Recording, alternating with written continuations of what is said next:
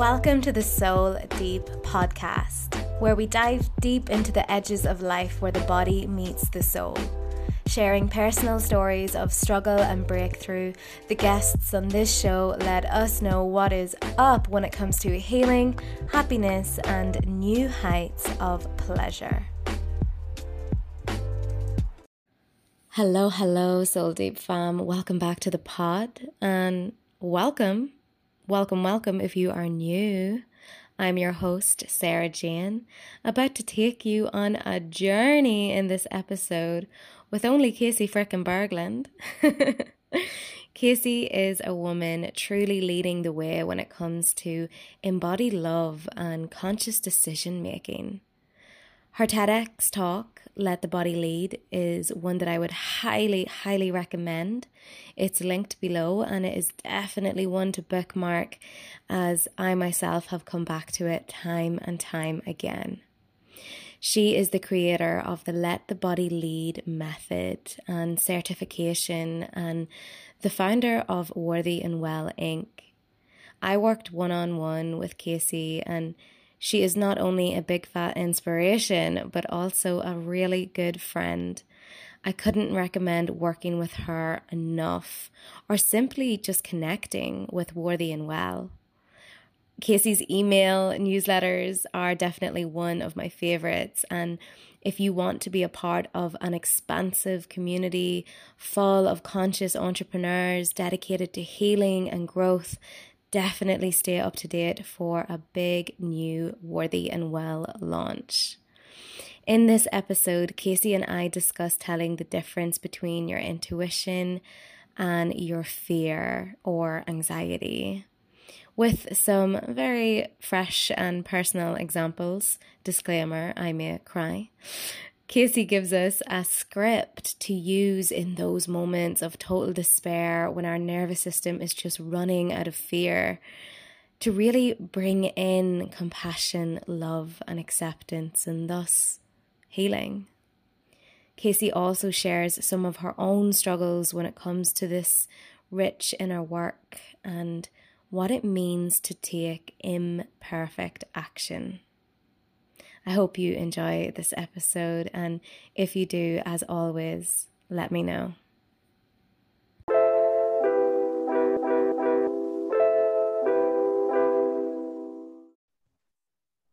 Hello, Casey, and welcome to the Soul Deep podcast.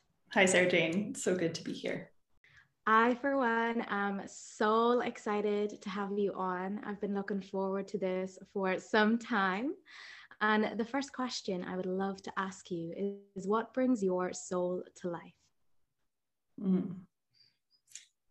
What is really present for me right now, as I have been doing a lot of work with my inner child, is creativity and specifically returning to things that I used to do as a kid. Um, so, for example, what brings my soul alive these days is uh, getting back to playing the piano after not for 15 years. Um, the gateway into piano was actually putting my figure skates on again and getting on the ice and realizing that that was just like so nourishing. Now that the ice is gone, it's warmer out now. Um, and honestly, those tiny little rituals and routines in my day to day. So I've really 2021 really has been the year of consistent meditation for me which i've been into yoga and meditation for over a decade now. And it's always been quite difficult to consistently sit down and get on my mat. And lately this year especially it's felt like something that's been a joy. It's been something i look forward to. So I would say a combination of those things that make my inner child happy that often have something to do with creative expression and especially like creative expression by way of the body. And then the, the spiritual practices uh, and presence practices that help me to stay really grounded. Mm, beautiful, beautiful. I really feel you in that one as well. Like, I often find that things like meditation and yoga just feed into creativity and it's like this beautiful symbiotic relationship and the two just go together so well i often mm-hmm. like when i'm in the middle of my yoga flow i get the best creative ideas. And I'm like, oh God, I gotta write this down. No wait, I gotta go downward facing dog. yeah. Um, and it's just, yeah, doing with that. Yeah. It's funny. One thing I um, that came to mind right after I stopped that I was like, oh, and also like changing up my wardrobe and wearing lipstick and expressing by way of like clothing has brought a, a little bit more of a zest to me, you know, like changing my hair, getting my ears pierced, but also that's such an inner child thing. Like I got my ears pierced um, again, I got two more holes in each ear, and it's like, wow, I haven't done that since I was what, eight, you know? So multifaceted, I would say. Mm, absolutely love that. So, you are the creator of the Let the Body Lead TEDx talk and certification and the associated movement. And you are the founder of Worthy and Well Inc. And you work with conscious entrepreneurs. And you've worked with me, and I found you through Worthy and Well.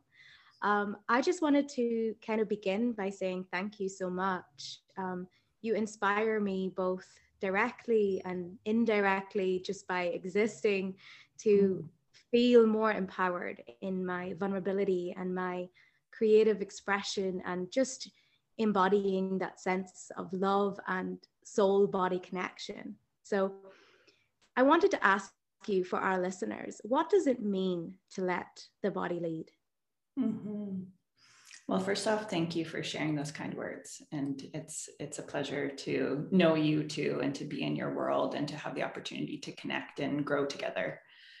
Um, and to answer your question, what it means to let your body lead is to first respect the body at its most basic level. And maybe even before that, pay attention to the body. So, letting your body lead, I would say, is a point further along the journey.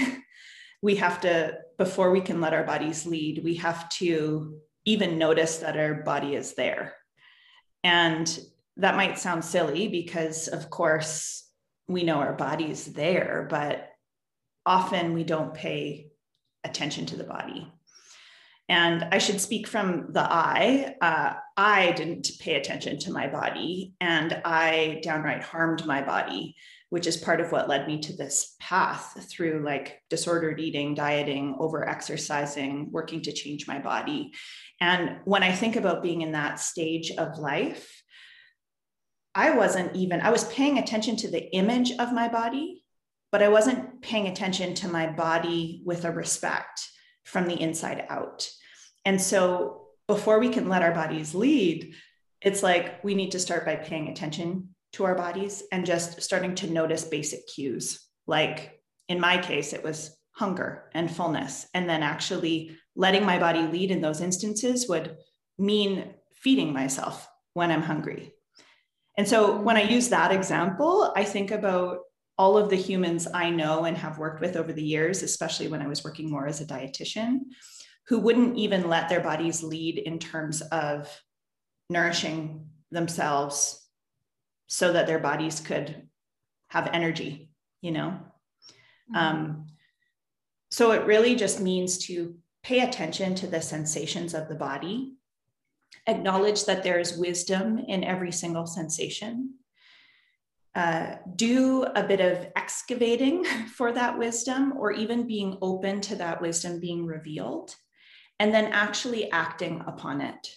So, letting your body lead is sort of that place at the uh, uh, closer to the end of that journey that is acting on the wisdom that you receive from the body. Mm. Mm, so beautifully put. You know, when I think about letting the body lead and like this journey of, you know, garnering a connection with our bodies that is true, I, I often think about like the image of a body as if it is a body made of water and mm. water just like a muddy pond, you know, we collect like air quote dirt. Um, we muddy our waters with you know things like trauma or inherited set of beliefs or like toxic wellness culture or, whatever it is you know we get muddied water. And then it's difficult for us to actually like see through that. And like over time it's learning to like still the water so that the the mud can settle and we can actually see what it is that our body wants and needs. And mm-hmm. the thing that i love about your work and what you do is how how passionate you are about how different bodies are like mm. different bodies have different needs and this you know for me in my journey this took a really long time to get my head around. I was like, if I don't eat like her on Instagram, I'm not going to look this way or feel this way. And actually, like our bodies have their own history. And it's like respecting that and, and getting back in touch. Yeah, absolutely. I think that is uh, a really important part of the journey toward deeper embodiment or deeper body respect is realizing that my body is different from yours. My needs are different from yours. The way in which i receive wisdom is different. My mind body system uh, offers wisdom in maybe a different way. And when we can reclaim that power and reclaim that specific type of attunement to our own bodies and mm. regain sovereignty in how we connect with our bodies it can be i mean truly so empowering and and it's not an easy thing you know necessarily and you know i've been thinking a lot about privilege lately and certainly it takes us a, a level of consciousness to even be able to enter into this work um, mm-hmm. and and i just been thinking a lot about like is that the way that it should be? I don't know. Like i want to believe that every human on this planet has the right to have a loving connection with their bodies and that every human on the planet um, deserves to have this literacy around their bodies. And that's just not the way it is right now. So you and i even having this conversation comes with you and I having a certain level of privilege to engage in body consciousness in the way that we're able to. Absolutely. Absolutely. I mean, like imagine this was taught in schools you know like imagine imagine what kind of world that would be you know it's mm. it's just one of the things like we find ourselves in this part of this evolution and you know it takes doing the work and in this sense, you know, lighting the torch and passing it along in any way that we can do. Yeah, um, can we get this stuff taught in schools? Oh, sorry, there's a bit of a delay there. nah, you're good. You're good. Let's start a petition.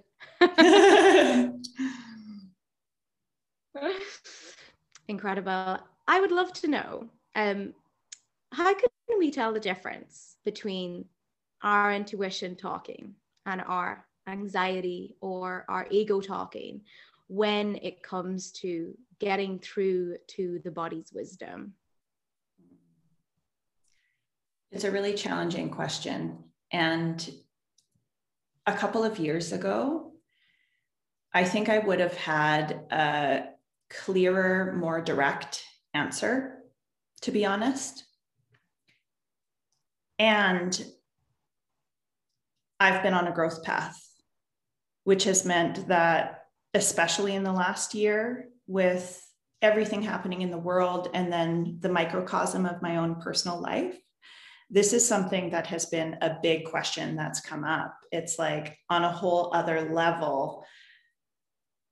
I've been, I feel challenged to know what the difference is between intuition and fear, anxiety, resistance etc.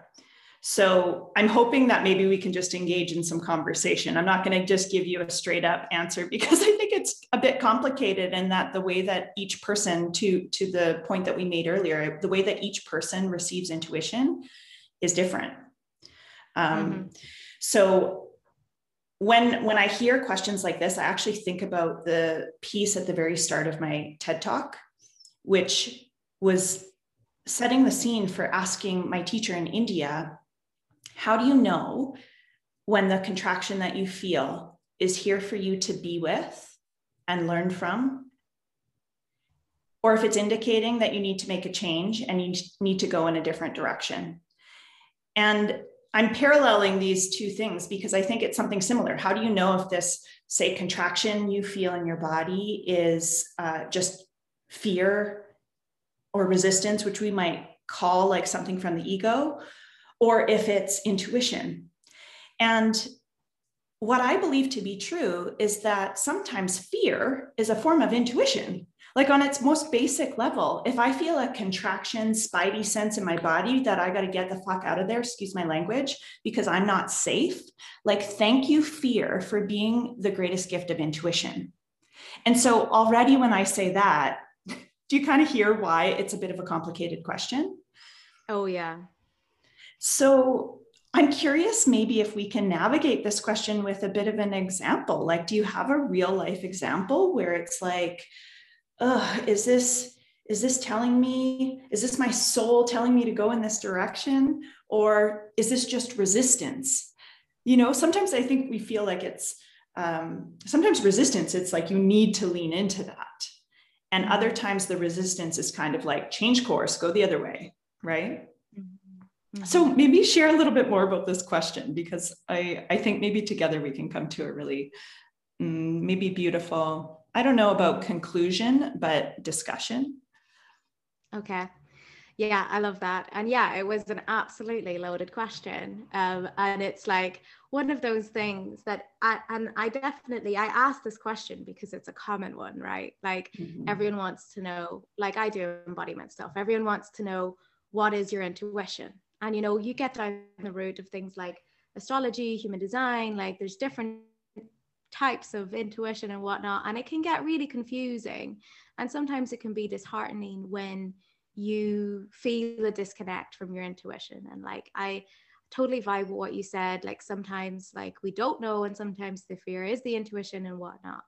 And I guess, like, in terms of an example, you know, something that comes up for me is, you know, sometimes when when I feel super, super ill and i'm like i'm feeling my body is is not tolerating what would be a i don't know for a generally healthy person uh, a good amount of stress like a healthy amount of stress right um, mm. i've got a pretty low stress tolerance because of chronic illness and sometimes i'm trying to filter through my symptoms to find out what what is needed here like what mm. does my body want like I know, you know, I want to grow, I want to expand, I want to expand my career. I want to, you know, in a sense, I don't want to be limited by my body, by my illness. And then other times I'm like, okay, I need to give myself rest, I need to give myself like time.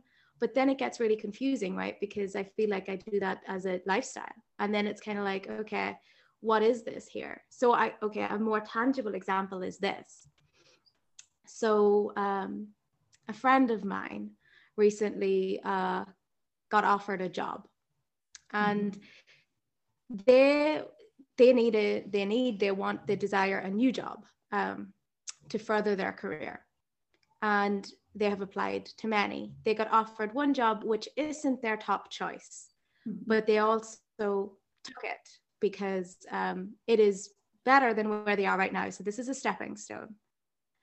And um, th- with the other job choices, that interview is still in process in their life. So they're feeling this immense amount of guilt at the moment because they've accepted an offer for another job and they're still waiting back from their top choice. So now they're thinking like, is this the intuition telling me not to take this job because I still need to hear back from the other ones? Or is this my body like is this just my body under stress or like what is happening here they feel somewhat divided they don't want to upset their brand new uh, job by saying sayonara two weeks in see you later just got it got my top choice and then they also you know they don't want to um, like limit their own chances by not taking that job does that mm. does that example yeah. make sense? It does make sense. And I'm curious if you know the answer to this, uh, but what is presenting in this person's uh, body or mind body as they're in this tension, it sounds like, uh, it sounds like a moral tension mm-hmm. to a certain extent, like mm-hmm. self interest. Um, I don't want to say versus because they're not necessarily polar opposites, but self interest, for lack of a better word, versus uh, interest in the companies that they're exploring, you know, like wanting to be mm-hmm. in integrity. Um, so I'm mm-hmm. curious how it's showing up as tension in their life. Mm-hmm. So there's anxiety, inflammation in the body, activated nervous system, stress, fatigue, and like tension in muscles, and um, you know, surrendering into these feelings. There, there's like a lack of clarity, and in a sense, like what I what I picture is is feeling like you're like you're on the ride of life rather than like you're directing the life, if that makes sense. Mm, mm-hmm. Yeah. Yeah. So this is where it gets tricky to like podcast and answer questions about like how do we do this? Is it this or this? Because it's it's not binary mm-hmm. and is nuanced. Mm-hmm. So what I'm hearing you say is this person is experiencing a whole host of symptoms or sensations in their body as a result of saying yes to one job and still being in the process of interviewing for another job. And it sounds like not being honest or talking true to either. Mm-hmm. How true does that feel, just given your knowledge of this friend? Like they're in this space where they're not telling uh, you know the job that they said yes to they're not saying to them like oh i'm still interviewing for a job that i actually want more and they're not telling the the person who's interviewing them for the top one choice that they already accepted a job. So there's this tension showing up in the body. Maybe it has something to do with like a lack of truth. Mm-hmm. It's like I feel I feel like it's a lack of truth, or it's like I don't know, trying in a sense to put yourself first when it comes to these like tricky situations because you open mm-hmm. yourself up to like you finally open yourself up to opportunities and here we go things are happening cogs are turning and you're yeah. grateful at any rate but you're also wanting to like do the best thing for yourself oh for to sure. be fair i have a do you know what i think because this is quite like elusive i've got a better example because this really relates to me and i think this is this when we explore this example it's actually probably going to make more sense um, to how we can relate it to the job mm. situation Mm-hmm. So, like from the job situation, what the fear is there is a fear of being a burden. And I was gonna, I was gonna get into this um, example later on in the episode, but fuck it, let's get into it. So, mm-hmm. I want to talk to you about something really, really painful that I've been going through, um, literally yesterday. Um, so, and, and it and it boils down to the fear of being a burden. Um, and where I'm at in the minute is like this quite a painful expansion that I call like the magic dark, where you're where you're really really stuck in a bit of a a bit of a situation where you can see the light but you don't know how to act. So basically, as you know, I've got chronic illness, and yesterday morning was the first moment I had to myself um, on the back of like a hectic seven days, very stressful week. Um, dealing with a lot of personal triggers that you know you don't have any control over you get triggered in life um, and at the guts of all of this, again, was that fear of being a burden on the people around me. So I woke up feeling like I was in a freaking car accident, which is unfortunately quite common for me at this point of my health journey. And shortly after eating breakfast, I, uh, I had to crawl outside and lie on the grass. I was in crippling pain. Um, I was crying. I was struggling to breathe. There was like a fire in my belly. Now, it on the back of a stressful week, I'm also on this like a new detox course for uh, mycotoxins. So that's taking a toll on the body and whatnot. And I genuinely believed in this moment that like I, I am in battle with my body. I am mm-hmm. imprisoned by my body. It increasingly impacts my life, my ability to work, whatnot. And I just felt like the the world would be better off if I didn't exist in it because I'm so you know, in so much pain. Now, I am by no means suicidal, and I and I want to say that I don't think that this thought is special to me or my circumstance. I think a lot of people have this thought and think like this in certain moments, and it doesn't mean that they are suicidal, but it's just that kind of thought. So, my belly was burning. Uh, my partner found me, and the things I said to him were like, "I'm sorry, I'm sick."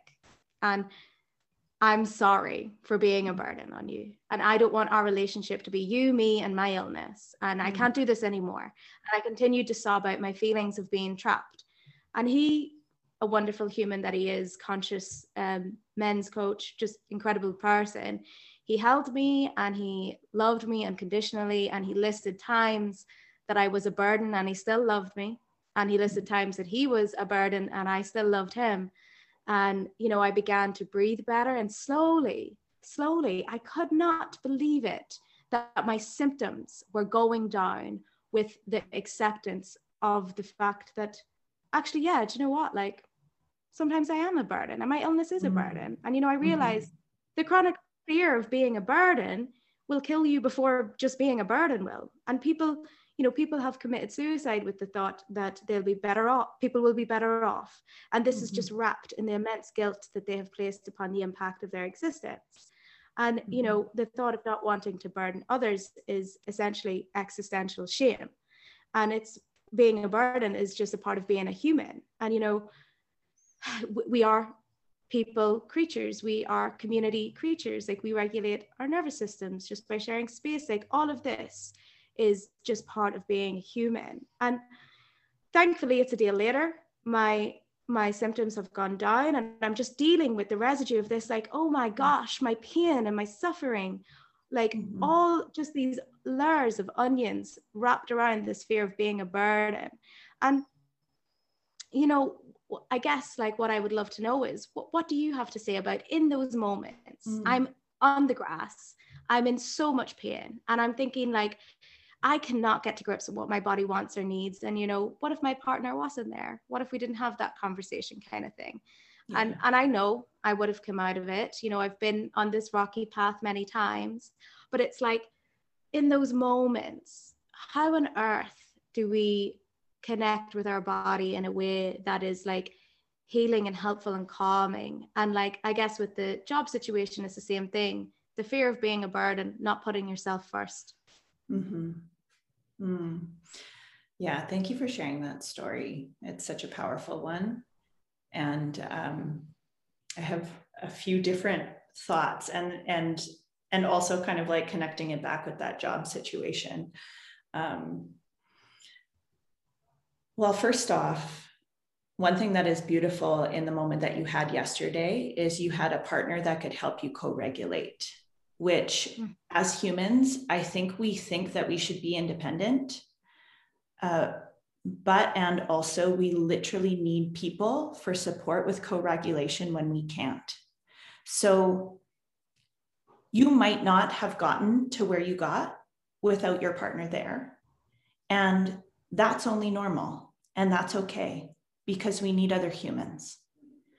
Um, and also as it relates to your friend in the job uh, i'm kind of recognizing that what i responded to around like speaking true and maybe tension in that there's like no judgment there right? It's not a bad thing to like choose yourself and to be in that. Of course that's not a bad thing at all. Um, and our bodies just have like so much uh, wisdom that they're sharing that is sometimes hard to navigate and excavate to. So in your qu- case your question was like what would I do if my partner wasn't there? And I think it's really important to have a practice when we're not in those moments of compassion. Mm-hmm. And I say when we're not in those moments because sometimes it's like too hard to access if you don't have a practice of it in the moment that you're in it. When we most need compassion is when we're total dicks to ourselves like what I hear from you is you were in crippling pain. You were feeling that pain in your body. You were feeling uh, hurt. You were feeling all of this discomfort. And then the judgment of feeling that discomfort and the feeling of being a burden, and then the fear, it's like layering pain upon pain upon pain. Yeah. Right. And that is only normal, it's only human, um, especially when we're also considerate of people that we love. And it's often not the most supportive for healing. And so even accessing the tiniest little ounce of self compassion can help to soften the experience. And you asked about like, how do we connect with our bodies and like still let our bodies lead in these moments? We don't until we have compassion. You know, it's kind of a precursor. And for everyone listening, um, I'm thinking of the wisdom of Kristin Neff. Compassion is acknowledging the pain and acknowledging that you're not alone in it. It's part of common humanity. Um, it's about choosing to be kind. Like if it was you seeing a best friend in that kind of pain, what kind of way would you approach them? And how can you offer that same sort of kindness to yourself? And I think it's in these moments where it's like, what is like the tiniest next step to regulate? Because when you're in crippling pain, you're not regulated. You can't receive the wisdom. You can't receive the true, pure, still water, to your analogy, wisdom from that sensation. Um, there has to be a little bit of a, a, softening or a compassion first, which luckily for you, it sounds like your partner offered that. And what I hear when you say that your your partner was like, you know what, you are a burden here, and I still loved you. Here's what's true: this is hard, and I still love you. Your partner offered you love and compassion, right? You got that from them. What a gift! What a gift that you have a partner that knows how to offer that. And it sounds like by them offering you that, you softened and you were able to just like deal a little bit more so without the partner, it's harder, but it's like, how can you offer that to yourself? Something that I heard from you that's so powerful is like, it's not, he didn't say to you, Oh, honey, you're not a burden. Oh, don't worry. He said, You are a burden and I love you. One of my most healing experiences when was like tears in the bathtub, feeling like a total fuck up because I spent a bunch of people's money for a retreat before the retreat happened and I owed $30,000 in refunds. And I was like, oh my God, this is my worst nightmare. I'm terrible with money. I'm a terrible business owner. I felt like such a fuck up. And I was in the tub with tears rolling down my face. And the thing that was the thing that was needed for healing was like, Case, yeah, you are a fuck up. You kind of fucked up there. Like, and I love you. And I said that to myself.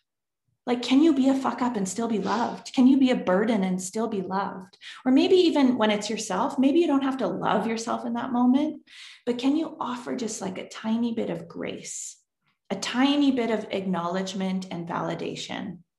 And for for the listeners who are like, yeah, but how? How do we do that? Here's a script for how to acknowledge and validate. And you can use this for yourself. You can use it for your friend that's in pain the script is kind of goes something like this Of course, you feel blank. So, Sarah Jane, of course, you feel shame around feeling like a burden when you're in crippling pain. Okay, of course, you feel blank. Given that, given that you are such a kind, wholehearted human who cares for others. So, of course, you're caring about others, even when you're feeling like you got hit by a truck.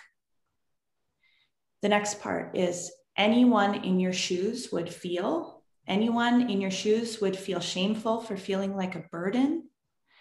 Given that our culture, especially the culture of conscious spiritual people, kind of under the surface shares this message that we should care about other people before we care about ourselves. Mm-hmm. And so it makes perfect sense that you would feel like a burden, even when you're in crippling pain, considering the messaging that everyone receives from society, and probably considering the way little you, little Sarah Jane, had to take care of other people's needs before she was even an adult. I don't know if that's true, but I would imagine for those folks that tend to self sacrifice to serve others, often we had to grow up fast there's a reason for it. And so, just as your partner acknowledged and validated your feelings, acknowledged that sometimes you are a burden and he still loves you, it's like there are pieces of that. How can we offer even the tiniest little nugget of that in those moments to ourselves? And recognize that even if we can't, that's okay too. We do need each mm-hmm. other, you know? Mm-hmm. What comes up for you in that? Well, I'm, while I'm, I, I'm just noticing some tenderness, which which also makes perfect sense. Yes, while I sob here in the corner, I'm feeling like so much truth. And, you know, before we came on this podcast, we talked about like the divine timing of podcasts and things like this. And, and i definitely feel it to be true. And like yesterday i was thinking oh my gosh i'm gonna have to cancel on casey like i can't mm. like breathe like all of these things. And then as my symptoms went away i was like wow this is this is divine timing. And mm. you know mm. like so much came up for me when you were speaking. And you know because this is so raw and fresh for me. This is why i'm so emotional too. And and it's interesting like it's just so interesting how you know what you preach is what you're here to learn like i mm-hmm. preach mm. put yourself first i preach like and i don't mean it in a like sassy put yourself first kind of way i just mean it in a genuine like you are the most important person in your life like because it's your life and like you can love someone you can have kids you can do all these things but like you really do need to care for yourself and i mm-hmm. and i preach the you know compassion and all these things and like yet here is my life my dharma my path whatever you want to call it like very much in these situations where i have to learn it like and i have to learn it the hard way sometimes mm-hmm. and you know as much as i know logically like yeah it's okay to receive help and like yeah you don't have to do it all on your own and like yeah you can be lovable and sick and and you know whatever it is that you are you can be broke and lovable you can and still worthy and, and all of these things but in those moments to practice what you preach it's like you're so clouded you're so clouded mm-hmm. and this is mm-hmm. where like community really really does come in and you know i think that having a script, like you said, is wonderful because I'm an EFT practitioner and I do lots of different things. But even in those moments, like I don't even have the strength to sit up and do EFT. Mm-hmm.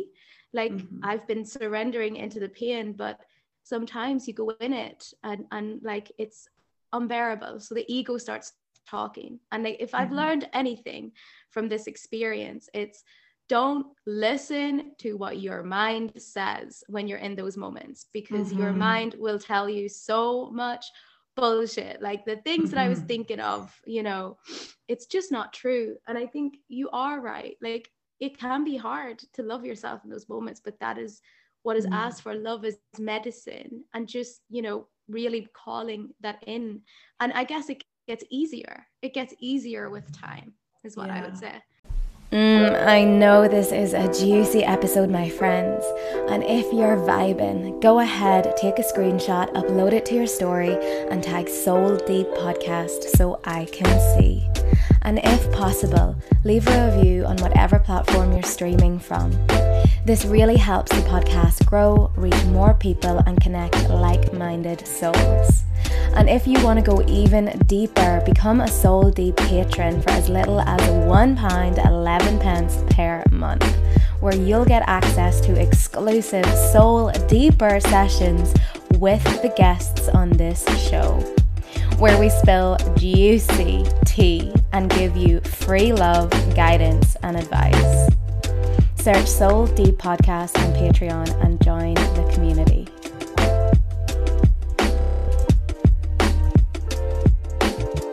Yeah. And and I think this is where spirituality, this is where the rubber meets the road with spirituality. It's often in those moments where like we're down on our knees that it's that we can't do it ourselves. And so it's like, all right, God, universe, source. Like for me, sometimes in those moments, I'm like, I don't even know if you're fucking real. And I can't do this on my own. Like, give me something, you know? And and call it talking to yourself but like that is spirituality it's it's trusting that there is an unconditional love consciousness that is always present regardless of what state you're in Um, mm-hmm. And I, I'm actually curious if we can circle back to the original question about fear and intuition, because mm-hmm. I feel like you just shared some stuff. Um, you talked about how in those moments you can't trust what you think. And I think mm-hmm. a cue to know what's fear and what's intuition is one like how regulated are you right now because when you're dysregulated when you're in chronic when i say dysregulated i mean hyper emotional in chronic pain in a moment where it, you're unable to access like kind of a cool calm collectedness mm-hmm. um, i think that's when we're vulnerable to having these fear-based thoughts that aren't truth and so having a little check in with self, like how regulated am I, um, can be a cue. And often just like waiting it out a little bit can be really supportive. Um, the other thing you said was you wanted to cancel on me and you decided not to, and it feels like divine timing. So when I hear that, I kind of hear like fear voices are being like, cancel this thing. This is not what you need right now. Da, da, da, da, da. And then something shifted. And so I'm curious to ask you, like, what happened if you were to slow down that process? What happened there that brought us here? Mm-hmm. I'm so glad that you asked that because I never considered even, you know, that journey. Though it's only the course of six hours, but it's pretty, it's pretty good.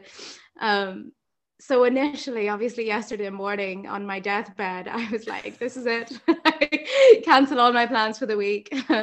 um, and again, like I'm still very much in shock that just accepting that I can be a burden and being okay with that dramatically decreased all of my symptoms. Like this is crazy, even for for a spiritual person you know i've never is this my moses moment? You know i don't know but like it was pretty deep um to have that realization and and my health slowly come back. Um so as that was happening you know i was doing a surrender and i was surrendering into what it would mean to cancel with you. I was like oh i'm gonna be a burden. She's a busy woman. Like she's gonna be pissed off like that she booked this in and now she doesn't know what to do for like two hours. And i was like okay can i be can i accept that reality? And i was like okay eventually i accepted it. She's going to understand. She's a beautiful soul. She's a conscious entrepreneur. She knows what the deal is you know and like who's going to be mad at someone for being sick right? Like so i was like okay accept that potential reality and then just wait it out a little bit. And then something that i do the night before podcasting or on the day of, I go back to my intention with the podcast. And my intention with Soul Deep is to have real, authentic conversations that aren't scripted and that are vulnerable and to see what happens and just kind of uh, let I don't know, let spirit flow. And and also a big part of this is to give in, inspiring people and people doing incredible work when it comes to mind body stuff uh, a platform. And I was thinking, why why would I not get go on this podcast with Casey mm. then? So I think in terms of like bullet pointing this kind of journey, it was first accepting if I do cancel on you that you know you, you could be pissed off and also accepting that you could be totally understanding. And mm-hmm. then two, like going back to what is the intention of the podcast anyway. And then three, like, okay, how does it feel now? Mm-hmm. Um, and then obviously here we are. And and in terms of health let's just do a check-in like i still am recovering from yesterday um but as this podcast has gone on like my body feels more relaxed and like mm. having that emotional release just 5 minutes ago i feel lighter and i mm. feel mm. like present and grateful so that mm. was that mm. journey beautiful love that thank you for sharing and and when you when you decided like hmm, there's alignment here here's what this podcast is about i'm going to keep i'm going to do this your choice to do it your choice to not cancel if that choice had sort of like an energetic tone to it like or mm, sort of like I, I, think about sometimes decisions come in this really like heightened space, like, ah, I gotta do this, you know? And sometimes it's like a more cool, calm, collected. I'm curious what is like the ener- what was the energetic tone of that decision to do the podcast anyway? it's weird. I think it was like just a trust, like it was a trusting like tone. Like even when I was considering canceling this podcast and not just this one, but everything that I have planned for the week, it was there was like this kind of inner knowing at a deep level that this is your dysregulated nervous system talking. This is your mm-hmm. fear in this moment. And then like, you know, this all happened yesterday morning. And even my partner said things like, I've seen you recover in like six hours before. Like tomorrow's a whole new day. Like you don't even know where you're going to be. And that was yeah. very, very true. And like, I was really considering that, like, not to make rash decisions based off a moment feeling so, you know, out of whack. So there mm. was like mm. this quiet, quiet trust, I would say, the right. whole way through. So, the difference between a choice from fear versus a choice from intuition is fear often speaks from a dysregulated nervous system. And intuition seems to flow from a more regulated space, a space of being in trust, being in surrender, um, being in just, it's maybe a slow calm, like, okay, do this now, rather than a like, you gotta do this. Um, and of course we're multidimensional beings so sometimes those voices are coexisting in the same space. But uh, i feel like we're getting more and more nuance to that original question. Does that feel true for you? Absolutely. And i think it does it also like sheds light upon all of this kind of experience the way it shows up in people's lives in different ways. Like if it's not chronic illness if it is the job situation yeah. it's kind of you know considering like okay what it what is at the at the root of this like experience of inflammation and anxiety? And mm-hmm. is it the fear of being a burden? Who is it that's speaking here? And like can you show yourself love? Like and i guess in that example it would be of course you applied for so many jobs. You yes. know you want to change like of course like what a i guess in another sense like what a beautiful problem to have like multiple choices. Like do you know what i mean yeah, um, well, it could be that, but it depends on the person and their experience and why that tension is there. And the only way to know mm-hmm. is to bring awareness to the tension and to mm-hmm. get curious with compassion. What is this about?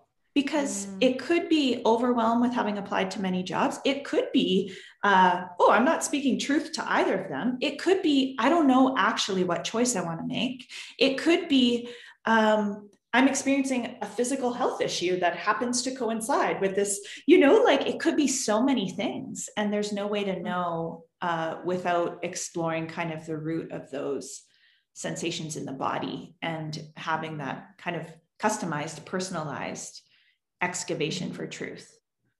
Mm-hmm. Mm-hmm.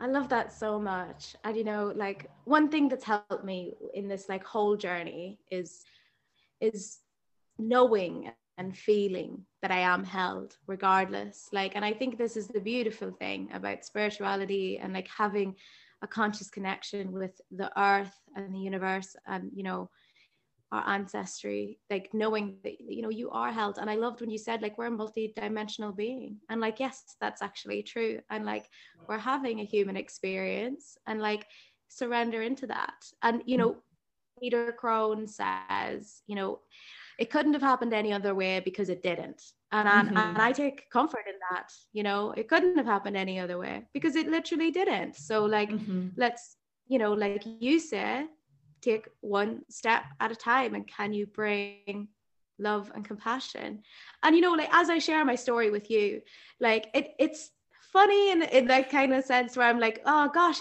sj you're just gaslighting yourself constantly like you shouldn't be sick like da, da, da, like sometimes you are just literally your own worst enemy because you set such a high standard for yourself. Mm-hmm. And actually, this I've got a brilliant question for you because um, one of the most helpful things that you have ever given me as your client has been the push to take imperfect action mm-hmm. and like ditch this perfectionism and this ridiculous standard of self that you set for yourself um, especially as someone who's just chronically ill, like accepting that. I think mm-hmm. maybe I'm still partially in denial that I'm not the picture of health I was five years ago. Um, mm-hmm. so I would love for you to maybe talk a little bit about what it means to take imperfect action. Mm. Well, perfectionism when we if you want to get all like patriarchy on it we can do that or i think sometimes understanding that perfectionism is a result of like patriarchy white supremacy capitalism it can it, there's something in that that's sort of like fuck the man i'm going to do it anyway you know mm. and um and that may or may not resonate with you or your listeners but I, I feel like there is there is some empowerment I, I i think about when i was working more with people in their relationship with food and we started to engage in conversation about diet culture and the insidious messaging uh, that is infused into people's consciousness from diet culture which is highly fat phobic and rich with weight stigma. And so it's like no shit you feel bad about your body. And no no kidding you want to have you think you need to have a perfect body in order to go after your dreams. And you're not going to go after your dreams until you have a perfect body. Given that every single day there is messaging from diet culture saying that your body is wrong. And without that awareness we're just in the sea of it right? And so sometimes I think it's the same thing when we talk about perfectionism in any sense that sometimes looking at the um, systems that contribute to that way of thinking, that awareness can help to bring context and say, like, oh, mm, this is where this is coming from. I'm going to choose something different because I want something different. Mm. So I hmm. think that's one part of it. Um, and I also think a real beautiful way to take imperfect action and move through perfectionism is through having a deeper why. For example, this podcast, you told me that you connected with the why of the podcast and it made you not cancel all your episodes this week. And it made you mm-hmm. show up in a vulnerable space rather than a quote perfect space, even though, of mm-hmm. course, vulnerability is perfect, right? Mm-hmm. Um, so when we have a deeper purpose or a deeper why, uh, the purpose can become more important than the ego's need to be like liked or not rejected. You know, it's like, mm. why are we needing to be perfect? It's like, it's such a um, protection, right? And when we have had the opportunity, when I've had the opportunity to dig deeper into like, what is this really for? Like, mm. is it for me to not, for my ego to not be rejected? Or is it to create more unconditional love in the world through helping people access the wisdom of their bodies?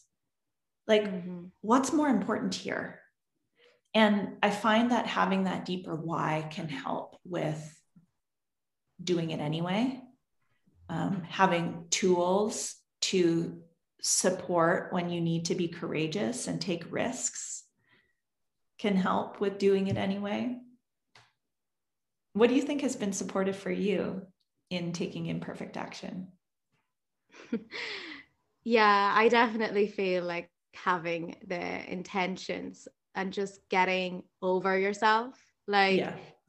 if, you know, I think, I don't know, artists I work a lot with, um, and there is this like ingrained sense of like must be perfect must be finished whatever it is piece of poetry uh, painting and you know i think you can so often like find yourself uh, lost in that and actually what it is you're using it as a kind of defense mechanism because you don't want to like face the feeling that comes whenever you finish or you mm. launch or you publish right so mm-hmm. it's like okay right we see what's happening here it's a it's a form of getting in your own way and yeah. we can like disguise it with perfectionism we can disguise it with it's not our best work or we can do better and like holding ourselves accountable to this extortionately high standard when really it's actually just self-preservation um, mm. um, and i definitely feel like that's been so helpful for me is like mm. you say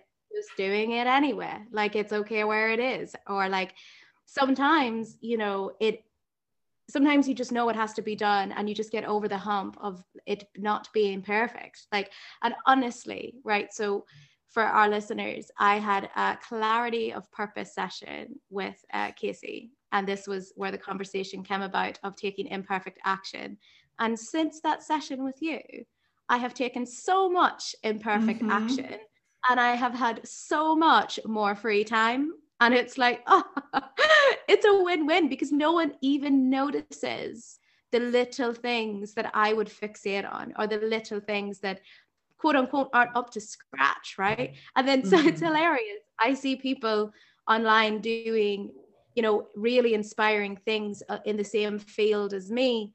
And, you know, their standard is, is like, to what I would account for myself, like a lot lower, a lot less. And I'm like, why are they succeeding so much? And it's like, it's not even about that. Like, it's not mm-hmm. about the mm-hmm. show, it's about the content, and everything is energy. And if you, this is where I think the beauty comes across. And this is where I want this like podcast to stay vulnerable and stay real because the energy is what carries through, you know, mm-hmm. rather than the polished edges and like the the pictures that don't get me wrong all these things are important but like at the end of the day what is actually being shared here? And it is always the the energy.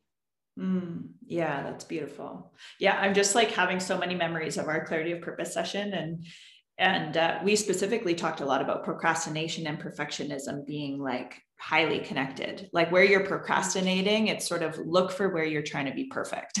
And yeah I'm, I'm like remembering all these layers to this conversation now and it's so true. And so true that this this energy coming across is is you know what's most important in in this project anyway you know? Mm-hmm, mm-hmm. so where are you now casey in your life dharma and your journey? What's happening Hmm.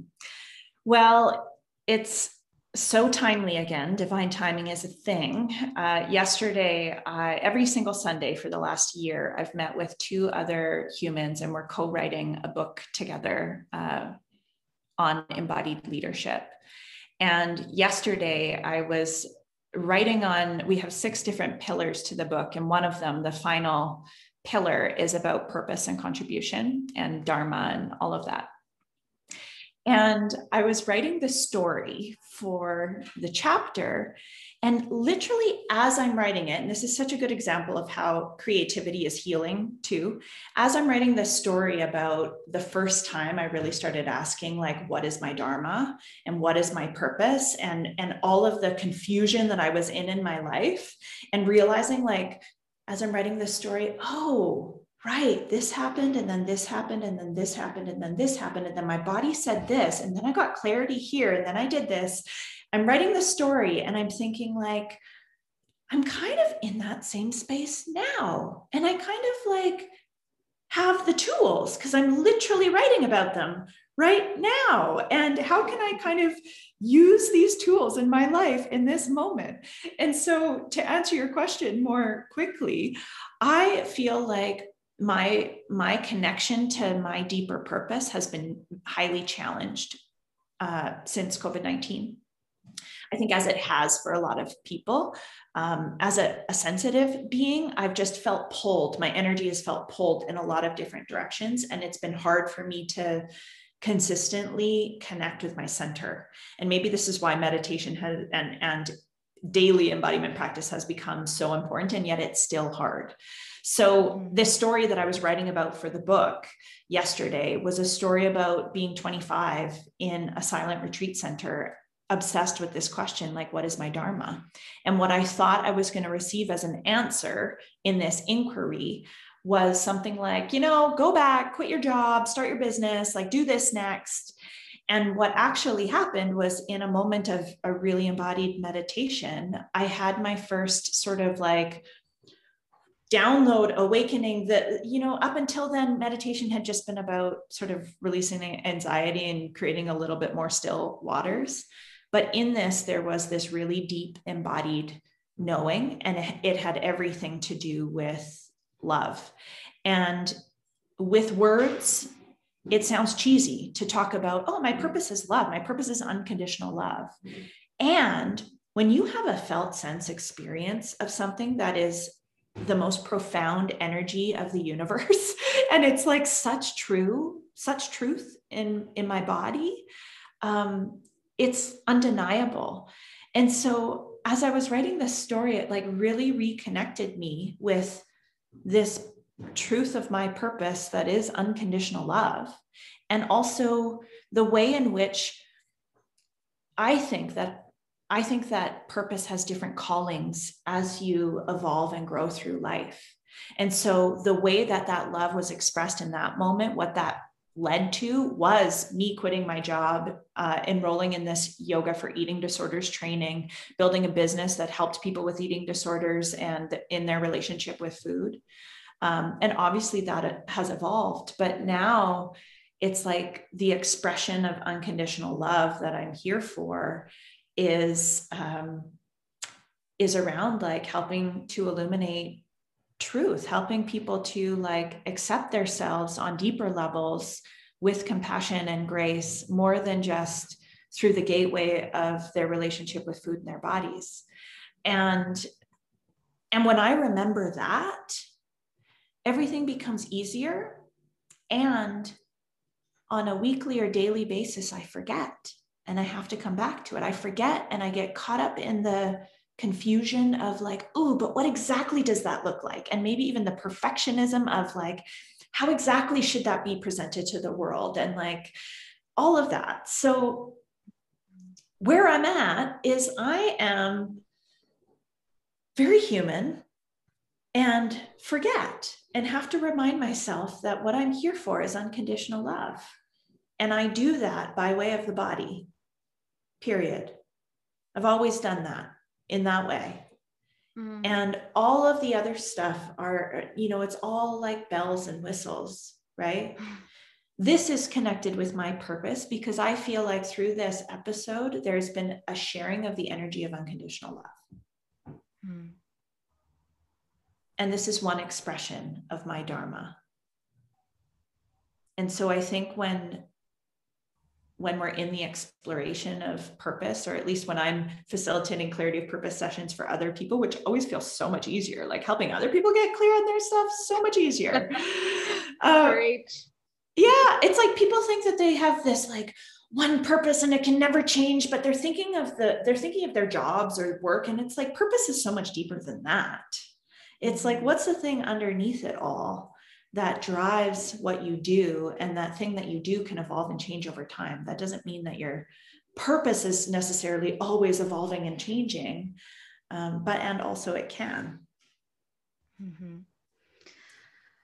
oh i i love you and i love that so so so much so inspiring to hear and like i think yeah i i relate a lot to this like productivity uh instant like culture this instant like dopamine hit. Like we want to know exactly like i asked you how do you tell the difference between like your intuition talking or your anxiety talking? Because i want an answer. And you think about this like the way we are. Like we've got like amazon prime next day delivery like same day whatever. Like we want things now and we want clarity and we want this. And you know hearing you you know share your experience of like how you how you come back to that that experience of remembering that your your dharma your purpose you're here your the reason you're here is is love is so freaking inspiring because yeah like i could that could be mine and we would have it in two very very different ways and we would show up in two very very different ways.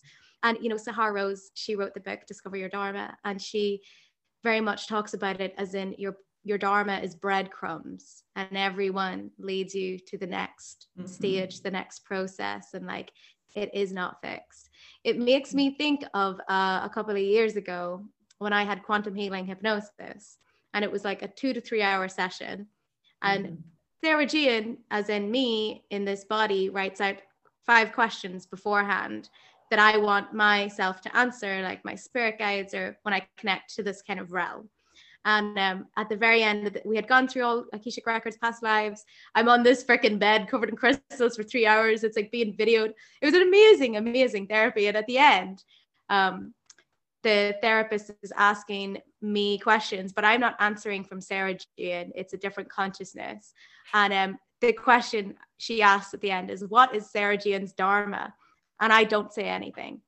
And she says again, What is Sarah Jane's Dharma? And I laugh. I'm like, and she's like, Okay, what is Sarah Jane's Dharma? And I say, Sarah Jane needs to be patient just like so sassy like this and watching that back was the most bizarre thing and it really landed me in okay okay we don't have to have all the answers and that's all right. mm-hmm. and you're always in your dharma no matter where you are it's just about the journey mm-hmm.